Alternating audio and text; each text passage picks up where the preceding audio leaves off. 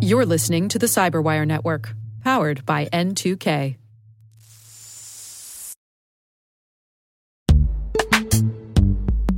This episode is brought to you by Palo Alto Networks, the leader in cybersecurity.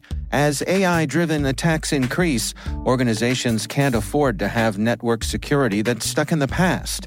Discover how Palo Alto Networks can help you predict what's coming and proactively secure against it with a zero trust, AI powered network security platform built to secure whatever, whenever, wherever. To learn more, visit paloaltonetworks.com slash network security platform.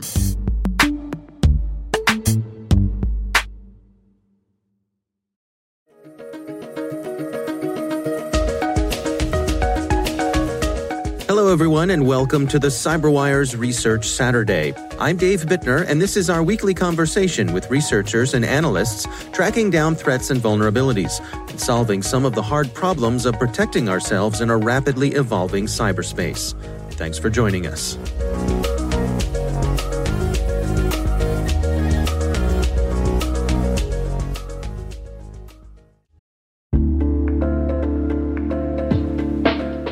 Everybody. I want to take a few minutes here and talk about our sponsor, Splunk. You know, you need to keep operations humming around the clock, but potential disruptions are everywhere. Splunk helps you predict problems and find and fix issues fast so you can reduce risk and ditch downtime. The world's largest enterprises rely on Splunk's unified security and observability platform to become more efficient, resilient, and innovative. With Splunk, you can react quickly, evolve faster, and be ready for anything. Stay ahead of disruptions. Learn more at splunk.com/resilience.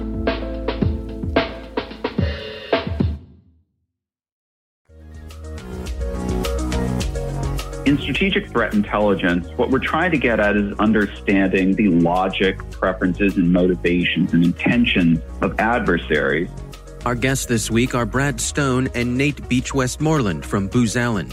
The research we're discussing is titled Bearing Witness Uncovering the Logic Behind Russian Military Cyber Operations. So, the GRU is a threat group that has had a tremendous amount written about it over the past decade. It's possibly one of the most thoroughly covered adversaries out there. That's Nate Beach Westmoreland.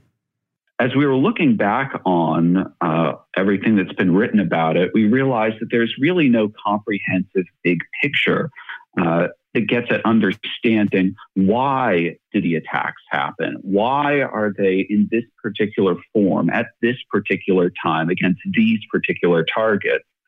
So, given the amount of public attribution that we'd seen about this adversary, I think at Booz Allen, we saw that there was a real opportunity to dive deeply and with confidence into connecting all of these attacks and operations together in order to try to find some big picture. What is the logic of GRU operations?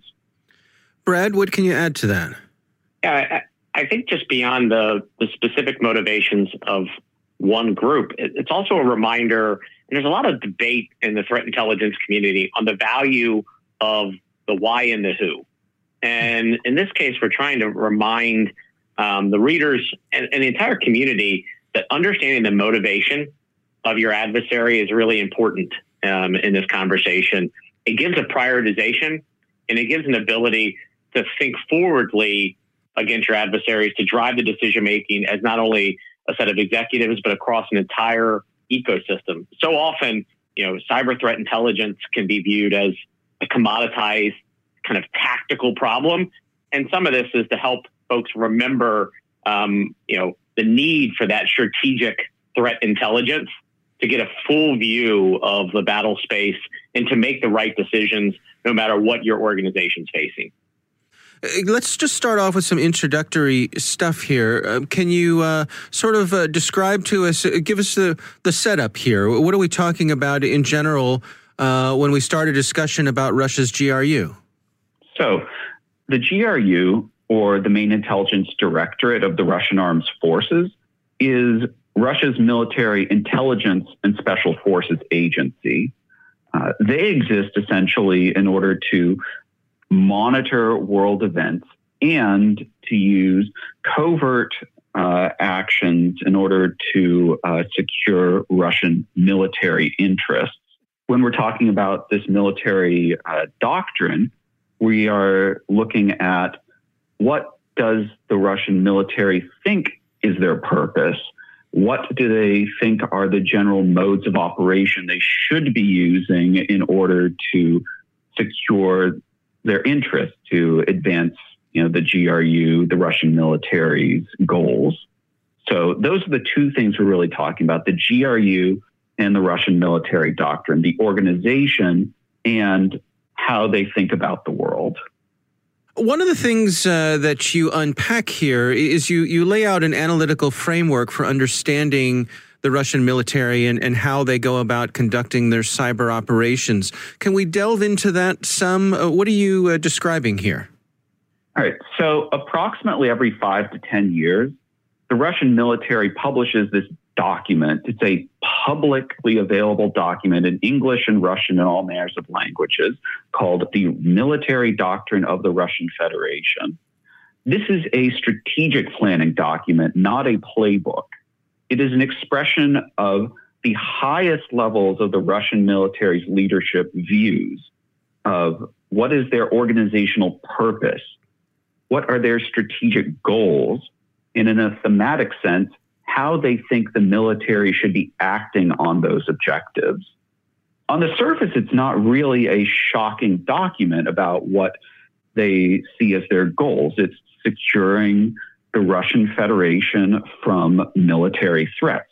What gets interesting, I think, is what they define as military threats. Hmm. And some of the stuff you know, when you look at the report, you say, "Oh, of course, the Russian military is concerned about, uh, you know, military exercises near their borders, or the rise of uh, new governments on their borders that are unfavorable to the Russian government." That's not a surprise that the military would be concerned about that, but it sees other things as military concerns. They're concerned about the preservation of military of a of patriotic, historical, uh, national traditions. Uh, these are a military concern. Hmm. So the question is why do they see some of these things that we don't traditionally think as military concerns as stuff that the Russian military cares about? In the report, we mentioned something called informational conflict. This is a core idea amongst the you know, Russian strategic planners that international relations shouldn't be thought of in terms of, say, traditional military conflict with, you know, missiles, guns, bombs. It's more broadly a conflict over ideas, over perceptions, over political will. And you use all facets of government in order to secure perspectives, political will, emotions that are supportive or at least not pushing back against your ability to secure objectives. So you may care about uh, un- unfavorable governments on your border that may have armies, may have militaries that would oppose you, but you also care that, say, people no longer think of the Red Army in World War II as being a great savior for Eastern Europe because they might not want to work with the Russian government in the future if they think of Russia as being a, a dangerous, a threatening country. Hmm. In this declaration of military doctrine, are there any particular things that stand out that uh, to our sensibilities, to our Western sensibilities, that leave us scratching our heads or, or seem odd or, or misplaced? So, one thing that the Russians are concerned about is provocation of Russian political strife. Now, in the U.S., we are, we of course, as we've seen over the past few years, very concerned about uh, what role Russia has had in, say, influencing political discourse in the United States. From the Russian perspective, you know, they are equally concerned about that happening in Russia uh, affecting political discourse in the country. The difference is that the West sees, say, uh, overt political groups, open society organizations, democracy promotion groups, things that are above board are considered acceptable, uh, whereas Russia conflates all manner of political jockeying, uh, you know, a political influence to be unacceptable within Russia. Uh, so that's, for example, a big disconnect that we see between Russia and the United States. Hmm. You, the report goes into uh, several case studies. Can we dig into one or two of those, uh, use them as examples for some of the things you've outlined here? Sure. So, for example, Russia really cares a lot about fair dealings in international relations. You know, the idea that you must there's a major threat to Russian interests if there's a failure to comply with international agreements and treaties. So, what does that mean? Hmm. Uh, the the International Monetary Fund, the IMF, has traditionally said that a country may not receive loans if they are refusing to pay back existing loans to other countries. So, in this case, Ukraine in December 2013 had taken a major loan from Russia in exchange for uh, uh, better gas prices, natural gas prices. Uh, and after the Ukrainian government fell in a revolution in 2014, the new government in Ukraine said, This was an unfair deal. We refuse to pay back this loan. Russia became very displeased with this. And understanding Russia's displeasure about this loan gives a lot of clarity into a series of cyber attacks that would happen over the next several years in Ukraine. So, for example, in 2016, Russia's GRU disrupted power in Kiev, the capital of Ukraine, through cyber means. This attack, uh, taken on its own, appears to be just another Russian attempt to to scare, demoralize, and upset the people of Ukraine. But when we place it in the geopolitical context, it starts to make a lot more sense. The malware used in this attack, called Crash Override, worked on a timer. Uh, it was set to go off on December 17th, 2016. And if it would not go off on December 17th, had a backup date of December 20th. Those two dates are exceedingly significant related to this energy loan between Ukraine and Russia. Hmm. December 17th was the anniversary of the 2013 loan agreement being signed between Russia and Ukraine. And December 20th was the one year anniversary of Ukraine defaulting on that energy loan. Hmm. The target, Kiev, further drove home the political aspect, the political signaling of this attack.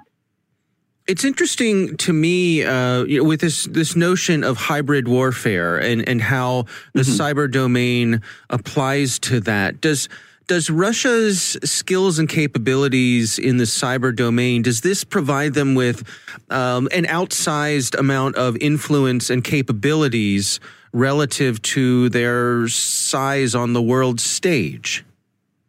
So Russia isn't unique in these capabilities. They may just be more um, aggressive and overt in using a combination of cyber capabilities along with all the other capabilities of government in order to uh, advance national interests.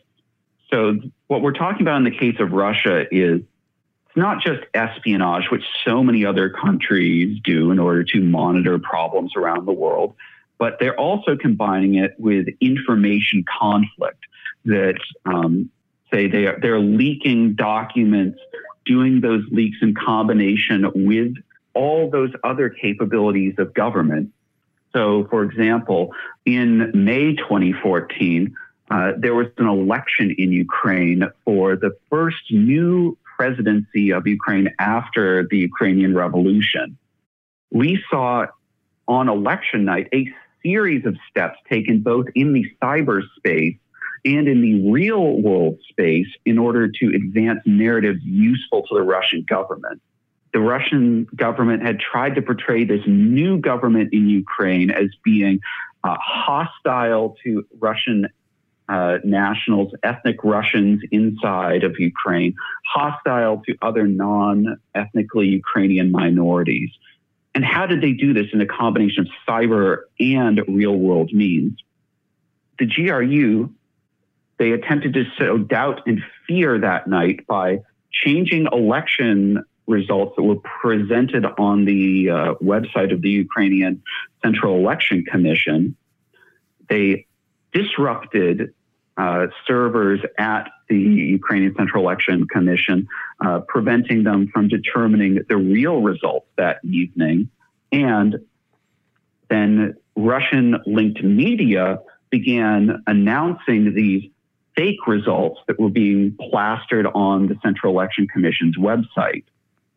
Uh, this resulted in a nearly a 24, 48 hour delay in an ability to determine what the accurate results were, to uh, communicate them to the public, and convince the public that the Central Election Commission had their act together. Uh, specifically, the government, the uh, the fake results showed that a uh, extreme, hostile, violent right wing politician had somehow managed to take power in this election. So therefore, the Russians were right, it appeared, that uh, hostile Ukrainian nationalists had taken over the country.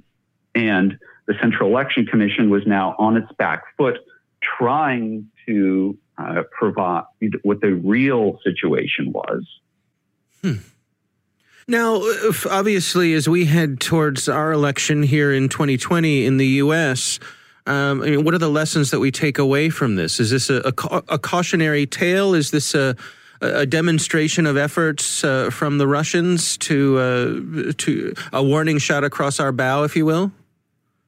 I think for election security generally in countries that have difficult relations with Russia, it's need to think about more generally about what is the end objective of these elections interference and how Russia thinks about achieving those objectives. So there's a lot of discussion about, say, changing the actual vote totals, uh, you know, through election machines, through uh, voting machine hacking, and so forth. And that's really losing the sense of the big picture. It's not about, you know, trying to win an election by inserting fake vote totals that actually stick. Uh, it's about decreasing confidence in the electoral system. And so, how do we see that in Ukraine? It's through just targeting the publicly available vote totals put on websites. So in 2016, the Senate has said that Russian operators were looking at, say, county websites, uh, election commissions throughout the United States. You know, the concern might be, well, the Russians are trying to change vote totals, like the actual vote totals, but a much simpler and perhaps almost as useful tactic could have been, say, similar to the Central Election Commission in Ukraine, where you deface these websites. Website defacements are not a technically challenging thing to do, done by hacktivists that easily the Russian government could do against at least some targets at uh, election commissions in countries with difficult relations with Russia. And if I could build on that point from Nate's um, view there, Dave, yeah. as a call to arms, it's as much a, when you start thinking about high value assets, often I think the mind goes to the complex and really nefarious. And a motivated, resourced, and patient organization will find the easiest approach. And I think that's when a, when the doctrine is understood and the objectives are understood, it really gives an extra perspective into that view of high value assets. Um, which whether no matter what the mission or the objective is, is kind of critical.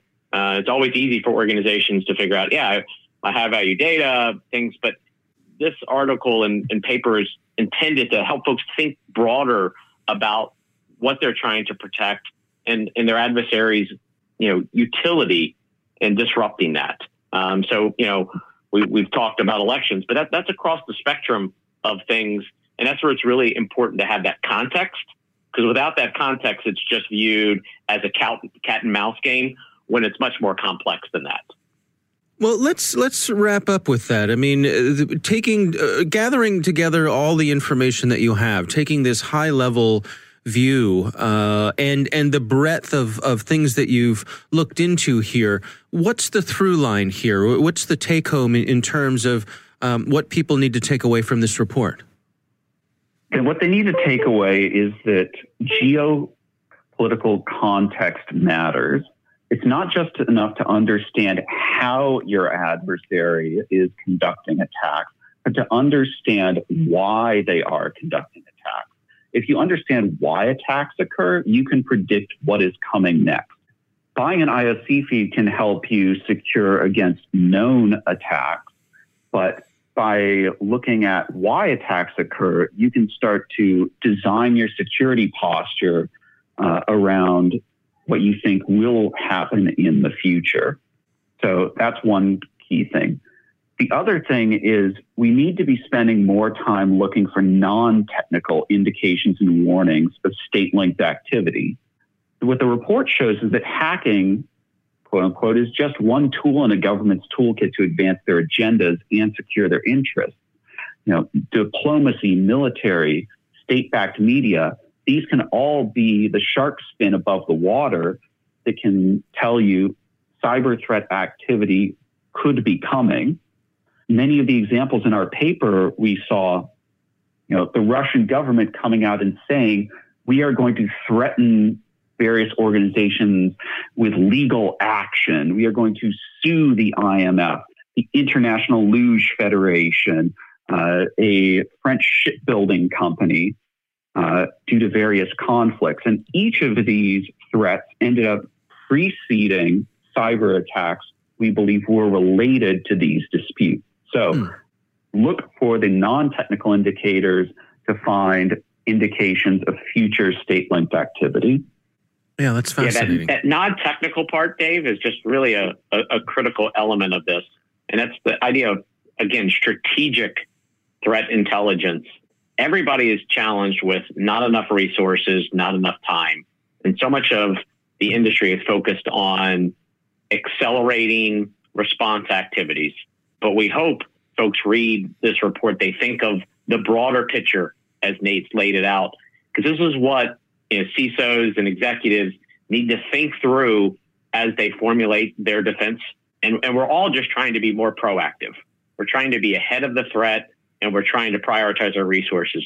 So making sure that this context, the why, is such a critical element to help organizations get out of that constant reaction mode that all of us face and really, in the end, is unsuccessful. Our thanks to Brad Stone and Nate Beach Westmoreland from Booz Allen for joining us. The research is titled Bearing Witness uncovering the logic behind Russian military cyber operations. We'll have a link in the show notes.